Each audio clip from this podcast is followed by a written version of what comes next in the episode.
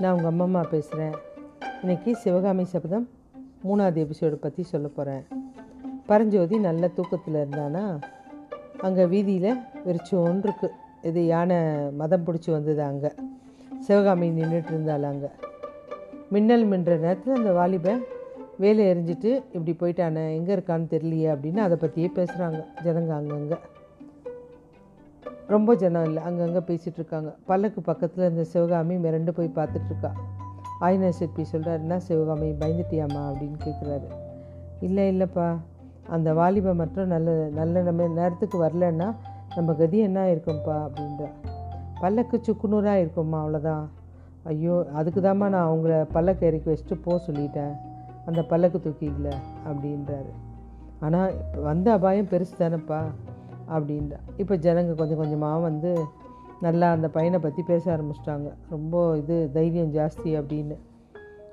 சிவிகைக்கு கொஞ்சம் தொலைவில் அந்த வாலிபன் கீழே போட்டு போன மூட்டை அந்த முறிஞ்ச வேலு எல்லாம் இருக்குது. அதெல்லாம் அப்படியே எடுத்துகிட்டு சிவகாமிகிட்ட சொல்கிறார் இதுக்கு மேலே இங்கே இருக்க வேண்டியது இல்லைம்மா. நம்ம கிளம்பலாம். பிரயோஜனமோ இல்லைவா? போகலாம் அப்படின்றார். ஒரு அஞ்சாறு குதிரை சத்தம் கேட்குது அப்போது குதிரை மேலே ரெண்டு வீர புருஷனுங்க உட்காந்து வராங்க. பின்னாடி ஒரு அஞ்சாறு பேர் வேல் பிடிச்சிட்டு வராங்க. சிவிக்கு அருகே கிட்ட வந்தவொடனே நின்று பார்க்குறாங்க பார்த்தவொடனே மகேந்திரர் கேட்குறாரு என்ன ஐனரே நடந்ததெல்லாம் உண்மையா? விபரீதமாக இருக்க? அப்படின்னு கேட்குறாரு குதிரைலேருந்து அப்படி இறங்குறாரு. இல்லைங்க ஏகாம்பரர் அருளால் ஒரு பிரச்சனையும் இல்லை. சிவகாமி தான் கொஞ்சம் பயந்துட்டா? ரொம்பவே பயந்து போயிட்டாளா? அப்படின்னு கேட்குறாரு ரொம்ப பயப்பில்லை. இதெல்லாம் அவளுக்கு ஏதோ வேடிக்கை மாதிரி இருக்குது அப்படின்னு அப்படி கண்ணில் பார்க்குறாரு. என்னம்மா ரொம்ப பயந்துட்டியா? அப்படின்னு கேட்குறாரு அவள் தலை குனிஞ்சு நிற்கிறாள் அரங்கேற்றத்தில் நடுவில் போயிட்டேனே அப்படின்னு மனஸ்தாவமா என் மேலே அவள் வெக்க வெக்கத்தோடு அப்படி செய்யலன்ட்டா? பின்னாடி இருக்க நான் நரசிம்ம பல்லவர் அப்படி பார்க்குறா. அப்பா அவர் சொல்கிறார் இல்லை இல்லைங்க என் பொண்ணுக்கு புரியும். நீங்கள் வந்து முக்கியமான விஷயம் இல்லாமல் நீங்கள் போயிருக்க மாட்டீங்க அப்படின்னு. இல்லை இல்லை உங்ககிட்ட சொல்கிறதுக்கு நான் ரொம்ப முக்கியமான விஷயந்தான் அதை பற்றி நான் அப்புறம் உங்ககிட்ட பேசுகிறேன் அதனால தான் நான் கிளம்பி போயிட்டேன் அப்படின்றாரு. சரிங்க. நாங்கள் கிளம்பட்டுமா? இந்த ராத்திரிலையா? அப்படின்றார். இல்லை இல்லை நில ஒளி வேற இருக்குது நல்லா பளிச்சுன்னு இருக்க. நாங்கள் கிளம்புறோம் அப்படின்றாரு. ஆமாம் இந்த நில ஒளியை பார்க்கும்போது எனக்கே ஆசையாக இருக்குது உங்கள் கூட வரலாம் போல் அப்படின்னோடனே நரசிம்மர் வந்து அப்படி இறங்குறாரு குதிரிலேருந்து இறங்கிட்டு அப்பா யானை மேலே வேலி எறிஞ்ச வாலிபனை பற்றி விசாரிக்கிறேன் நீங்களே அதை பற்றி கேளுங்க ஆயினர்கிட்ட. அப்படி அந்த வாலிபர் யார்? எங்கேருந்து வந்தான்? ஏதாவது தெரியுமா? எதுவும் தெரிலங்க வேலி எறிஞ்சான் மின்னல் போல் மறைஞ்சிட்டான். ஆனால் அவனுக்கு உயிருக்கு ஆபத்து எதுவும் இருக்கா மாதிரி தெரியல. அப்படி தேசாந்திரம் வந்த பிள்ளை தான் அது. அதாவது ஊரை சுற்றி பார்க்க வந்த பிள்ளை தான் போல இருக்குது அப்படின்றாங்க. உடனே இவர் சொல்கிறாரு பேசிக்கிட்டே இருக்கும்போது அவருடைய கண் ஆயனர் சிற்பி பின்னாடி இருந்த சிவகாமி மேலே போகுது. கொஞ்ச நேரத்தில் அவகிட்ட போயிட்டு இது என்னது இது? அப்படின்னு அந்த வேலை குனிஞ்சு எடுக்கிறாரு. உடனே சிவகாமிக்கே ஒரு மாதிரி ஆகிடுது கைப்பட்டுடுச்சு அவள் மேலே. உடனே ஒரு டக்குன்னு பின்னாடி தள்ளி நின்றுட்டா இவர் அதை கேட்குறாரு இதான் அந்த பையனுடைய வேலா? அப்படின்னு கேட்குறாரு ஆமாம் அப்படின்னு. சரி நம்ம கிளம்பலாம். யானை கோ கோவத்துலேருந்து உங்களை காப்பாற்றியாச்சு அப்படின்றாரு. உடனே இல்லை இல்லை. யானை கோபத்துலேருந்து ஒரு சிறந்த சிற்பியை காப்பாற்றிட்டான் அதுவே பெரிய விஷயம் அப்படின்னு மகேந்திர சொல் நரசிம்மர் சொல்கிறாரு மகேந்திர சொல்கிறாரு இல்லை இல்லை நம்ம த வருங்காலத்து தலை சிறந்த கலைவாணியும் காப்பாற்றியிருக்கான் அந்த பையனை. கண்டிப்பாக அவனை தேடி கண்டுபிடிச்சே ஆகணும். வீரர்கிட்ட சொல்லிடுங்க. அவன் எங்கே இருந்தாலும் கொண்டு வர சொல்லுங்கள் அப்படின்னு சொல்கிறாங்க சரி நாங்கள் கிளம்புறோம். நான் நேரம் கிடைக்கும்போது மகாபலிபுரம் வரேன் மாமல்லபுரம் வரேன் அப்படின்றாரு. ஜாக்கிரதையாக போயிட்டு வாங்க அப்படின்றாங்க. அவங்க கிளம்பினோடனே நரசிம்மரம் நானும் கிளம்புறேன் அப்படின்னு அவரும் கிளம்பிடுறாரு. கிளம்பினோடனே இவர் சொல்கிறார் நம்மளும் கிளம்பலாமா? அப்படின்னு சொல்லிட்டு இவங்களும் காஞ்சி கோட்டையிலேருந்து கீழ்வாசல் நோக்கி மாமல்லபுரம் கிளம்பிட்டாங்க. சரியா? ஓகே. மூணாவது எபிசோட் முடிஞ்சிருச்சு.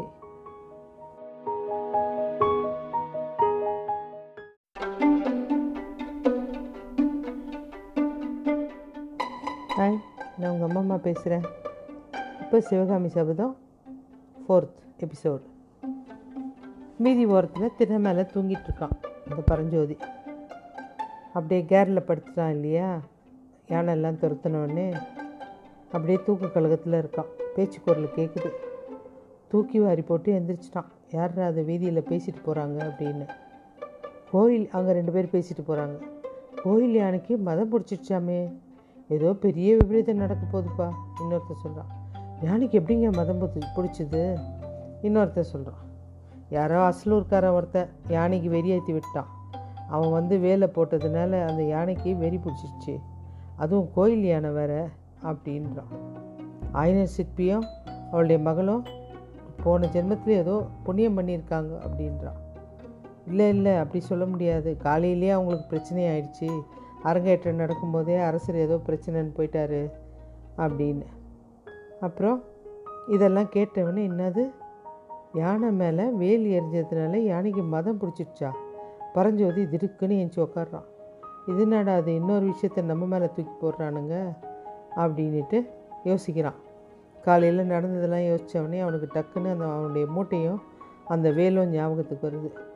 கிட்டுக்கிட்டுன்னு அந்த இடத்துக்கு ஓடுறான். ஓடி போயிட்டு அந்த ம அந்த தெருவில் நின்றுட்டு அவன் மூட்டை அந்த மூட்டை அது உள்ள ஒரு கொஞ்சம் பணம் திருநாவுக்கரசர் மடத்துக்கு போகிறதுக்கு அவங்க மாமா எழுதி கொடுத்த ஒரு ஓலை இவனை படிப்பில் சேர்த்துக்குங்கன்னு சொல்லிட்டு இதெல்லாம் எடுக்கணும்னு சொல்லிட்டு அங்கே போகிறான் நிலா வெளிச்சத்தில் சுற்றி சுற்றி அந்த மூட்டையும் அந்த வேலையும் தேடுறான்.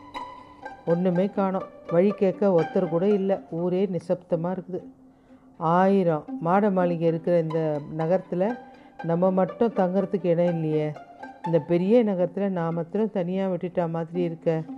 என்ன மாத்திரம்? அப்படின்னு சொல்லி அப்படியே அவனுக்கு கவலை. பார்த்தா வீதி முக்கில் ரெண்டு பேர் பேசிக்கிட்டே வராங்க. நகர் காவலர்கள் பொழுது ரெண்டு பேரும். பரஞ்சோதியை பார்த்ததுமே யார்ப்பா நீ? நடுராத்தில் எங்கே கிளம்பிட்ட? அப்படின்னு கேட்குறாங்க ஐயா நான் அயலூருங்க அப்படின்றான். உடனே சொல்கிறான் அயலூரா? எந்த ஊர்? சோழ தேசங்க. கீழக்கரையிலேருந்து வரேன் அப்படின்றான். அப்படியா? சரி. இன்னைக்கு சாயங்காலம் தான் காஞ்சிக்கு வந்தேங்க. இங்கே எதுக்கு வந்தேன் திருநாவுக்கரசு மடத்தில் வந்து தமிழ் கற்றுக்கலான்னு வந்தேன். அப்படியா? நள்ளிரவு வீடு வீதியில் ஏன் சுற்றிட்டுருக்கேன் அப்படின்னாங்க. மடம் இருக்கிற இடம் தெரியலங்க. சாயங்காலத்துலேருந்து அதான் தேடிட்டுருக்கேன் ரெண்டு பேரும் அப்படியே திரும்பி பார்த்து ஒருத்தருக்கு ஒருத்தர் சிரிச்சுக்கிறாங்க.